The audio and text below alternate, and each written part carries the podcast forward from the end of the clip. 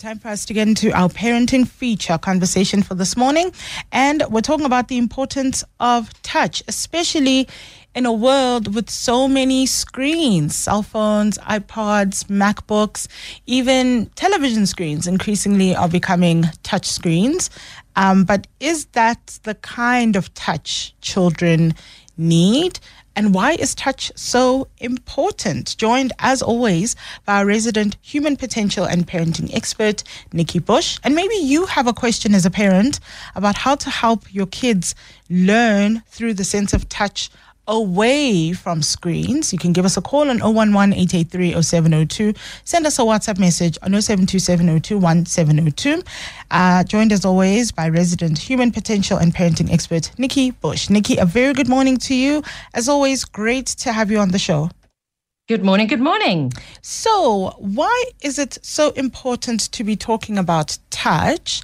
And someone might say, well, aren't kids doing a lot of tactile learning or learning through touch precisely because so many of them are iPad babies. We've all seen the kids uh, sitting at a restaurant, sitting at a table, and the only way they can eat their food. I mean, there's some grown ups who are like this as well. The only way they can eat their food is for there to be a screen in front of them. Does that count as tactile learning? Does that, uh, I guess, engage their sense of touch in the way that we are discussing this morning? This is such a good example that you've just given of um, a misunderstanding of the sense of touch. So, no, we're not discussing touch screens. We are discussing three dimensional touch. Mm-hmm. You see, the skin is the biggest sensory organ of the body. And our children actually need to feel through their skins what they've seen with their eyes, what they've heard with their ears, what they've tasted with their mouths, what they've smelled with their noses.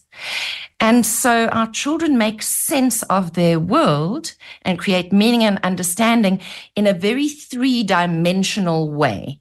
Screens are not three dimensional. So, for example, your child can't tell that a ball is round through the sense of touch by seeing a ball on a screen. They have to experience it in a three dimensional way.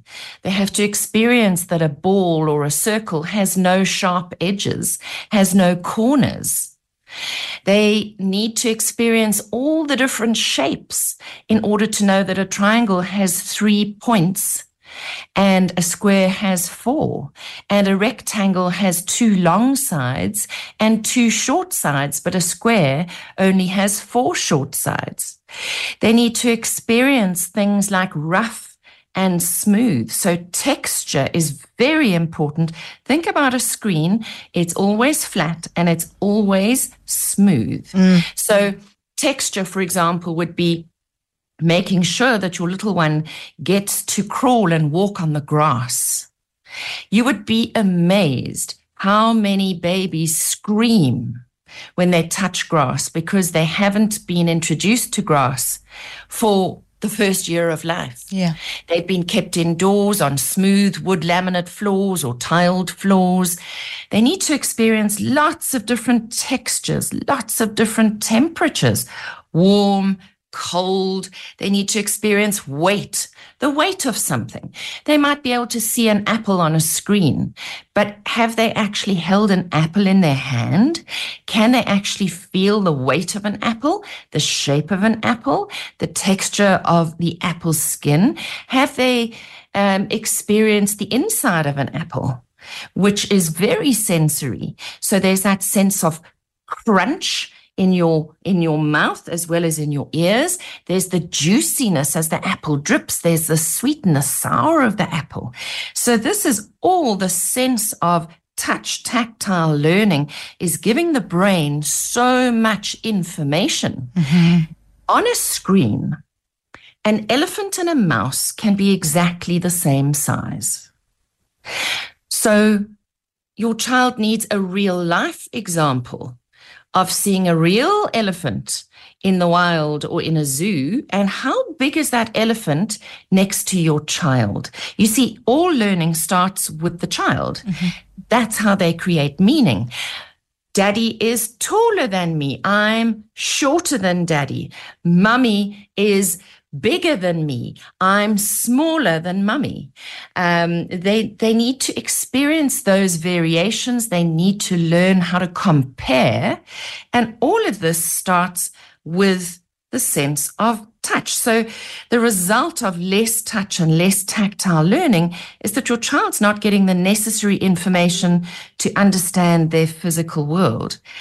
And they're also not interacting uh, with the world through the sense of fine motor coordination. Um, fine motor coordination is the small muscles of the hands and the eyes working together.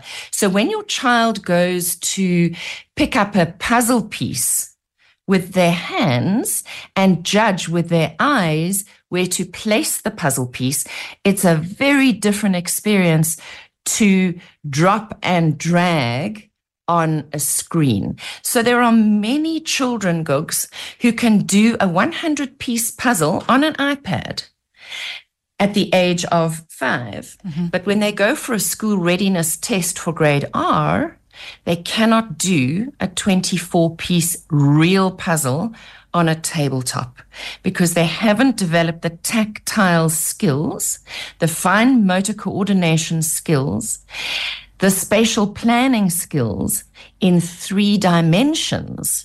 It is incredibly, incredibly challenging for them if they haven't had this real experience. So, yes, screens are fantastic. Your children can do so much with them. But don't miss out the most critical thing that your child actually can deal with the physical world around them. And you need to make sure you give your children a lot of multi-sensory learning opportunities, not one-dimensional learning opportunities on screens. Mm.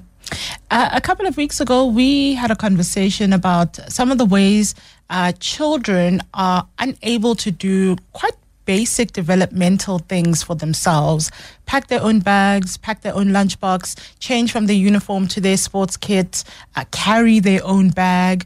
Um, because you know a lot of that stuff is being done by parents, and often because parents are just trying to get the thing done quickly. We're all very time starved, um, you know, and often when the parent does it, it is a lot quicker how much of you know some of those developmental challenges where a child isn't grade seven or grade one and they can't pack their own bag carry their own bag change you know from uniform mm. to uh, sports kit how much of that is also because perhaps they didn't get as much opportunity to um, have tactile learning um, spend time touching things mm. packing things folding mm-hmm. things uh, putting things away, carrying things. Is that, you know, when kids do things for themselves, is that an example of tactile learning, that learning in 3D that you're speaking about? Yes. So it's very much a part of the story.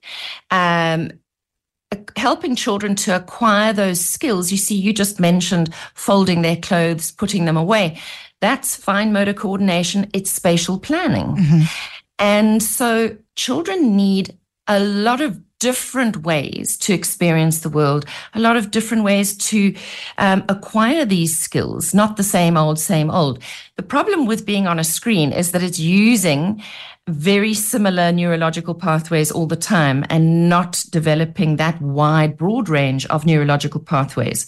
So let's look at some of the other things that are standing in the way of tactile learning. You've mentioned the one, which is that, uh, you know, parents do things for their children um, because it, it's time efficient. But we also have this um, situation where parents want to keep their houses tidy so they don't encourage play with things like dough and finger paint because those will leave too much mess. So we rather leave those things for the school to do. Now, I always say to parents in your kitchen, uh, while you are, are cooking, keep all the messy play stuff in a cupboard in your kitchen. You can pop your children on the kitchen counter or on a stool at the kitchen counter. And while you're cooking, they can be playing with Play Doh. And we've spoken a lot on this show about how you can make your own Play Doh, even, uh, which is a science experiment. But go and get yourself some Play Doh in a tub and keep that in your kitchen. Give your children a knife and a fork, give them the cookie cutters, give them a rolling pin, and they can do sensorpath empathic play while you are busy cooking. And what that will do is lower their stress levels. So when they are pulling and pushing and prodding the Play Doh, that's stimulating the sense of touch in the skin as well as the sense of proprioception, which is how the uh, muscles and the joints convey information to the brain. How hard must they push the Play Doh? When they roll the Play Doh into balls, what sort of coordination is required? How hard should they squeeze in order to create a perfect ball? Can you understand how much sensory information is going through the skin, the muscles, and the joints to the brain, informing the brain? Now, on a screen, you just cannot get that. It's impossible. So, um, our children are spending too much time on screens instead of interacting with and discovering the real world. And I've mentioned three dimensional learning, which is acquired through concrete learning. Up until the age of 12, Gugs, we're not just talking about babies and preschoolers here. Mm. Up until the age of 12, children need concrete learning experiences with real games, with real toys, with real children, way beyond a screen. So it's super, super important that your four year old can play a shape matching game in the real world that they can build puzzles in the real world, that they can make fun out of nothing using sticks and stones and mud and leaves. Now, right now, the leaves are starting to fall from the trees mm-hmm. because autumn's on its way. That's a wonderful sensory learning activity because they can feel that dry leaves are crunchy. Dry leaves can break, whereas a green leaf is com- a completely different texture. And another thing that's happening is the children are not being allowed to spend a long time in the bath because we're busy. So we want to get them in and out of the bath quickly and we don't let them stay in the bath for long. So, how about getting in the bath with your child? It is not taboo. Bath with your child. It's a wonderful way of bonding with your child at the end of the day, of reconnecting, of having a very physical three dimensional experience. Use bubble bath. Um, use um, soap to draw on each other's backs. That is a big sensory experience. Your child is learning perhaps their numbers in grade one, grade two. Uh, they're learning their letters. They're learning how to read and write. They can draw on your back. You have to guess what they've been drawing. They, you draw on their backs. They have to guess, make it age appropriate. If they're learning shapes, draw shapes. If they're learning letters, draw letters.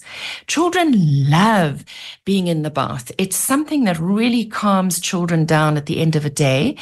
And it's a place where we don't have devices. So even you will be physically present and emotionally present in the bath. And there's another thing that children are not exposed to today. When they're sitting in their high chairs, they're often, as you said earlier, being fed or eating in front of an iPad or in front of a screen of one kind or another. Mm-hmm. And they are not allowed to play with their food. So if you do have um, a a child who's sitting in a high chair, say from um, six, seven months of age, right through to the age of two and a half, three, you need to let them play with that spaghetti. They need to play with some on the on the tabletop with their hands. They need to be mushing it, squeezing it, eating it, rubbing it all over their faces. This is important. This is an important way that children discover texture and taste and, you know, hard and soft and squidgy. It's really, really important. So please don't stop your child from doing that because you want to keep your house clean. We're not saying they must throw their food. They need to learn that they can't put food all over the walls. Children need boundaries. Mm-hmm. And at the high chair or on the tray at the kitchen counter, that's where they can do this kind of sensory learning. Super, super important. An SMS on 31702 says, Dear Gugs, if Nikki can find a solution to stop tantrums by kids in supermarkets without parents placing a tech device in front of them, she would be a millionaire. And I wonder uh, with kids often, you know, being a little bit niggly and a little bit, um, I guess, demanding in the shops, you've often said, you know, your kids need three things from you. Um, they need to be fed, watered, uh, and they need your attention. And if you fed them and watered them, then chances are they need a little bit of your attention. but how much of, you know, the shops, because shops are such a big, I imagine, sensory experience. So many colors, so many textures, so many, and a lot of the stuff, I mean, you kind of need to manage it. You were just saying kids need boundaries, but kids wanting to touch and feel. Why does that look crunchy? Why does that look soft? Yeah. Why is that orange? Why does that look fluffy? Why is that round and furry? Um, and of course, it can be a little bit chaotic if you have kids, you know, pulling jars and packets and things. But how much of what sometimes happens in the shops is kids wanting to interact with all of these interesting things and wanting to touch them to figure out Yeah. what is it? How does it feel? Well, to our caller who sent through the message, we are actually going to do a whole show about that next week about what to do with your children when they're in the shops because one of the things that you haven't said is that children are actually being bombarded in a mm. in their through their senses there's there's overwhelm, sensory overwhelm in the shopping centers. There's lots of light, there's lots of noise, there's lots of sound, there's lots of color, as you said. So let's keep that to next week because I'm going to do a whole show on shopping centers and children and families. Mm. And let's finish off with a couple more things that you can do in your home to stimulate that sense of touch. So, shaving cream is a wonderful sensory play experience. If you've got large sliding doors, you can let your child use shaving cream on a weekend, for example, for half an hour, um, where they can spread that shaving cream all over the, the big door or the window, and then they can draw with their fingers in the shaving cream. It's a lovely experience, not one you're going to do often because shaving cream is expensive. But a cheap option would be to make jelly together because jelly is sensory. It goes from being a dry powder to do to being a, a wet mixture to being a solid gel. Very sensory for the fingers, for the hands, and for the mouth. Then this is an interesting one. And my niece taught me this when she was about three years of age. She asked for my ballpoint pen. It was a hot summer's day. And she literally drew on her body from her fingertips all the way up to her shoulders. She drew from her toes all the way up her legs. She was mapping her body where it was beginning and where it was ending. Mm-hmm. How about hiding a few small objects in a bowl of dried lentils or sugar beans that you might have in your pantry?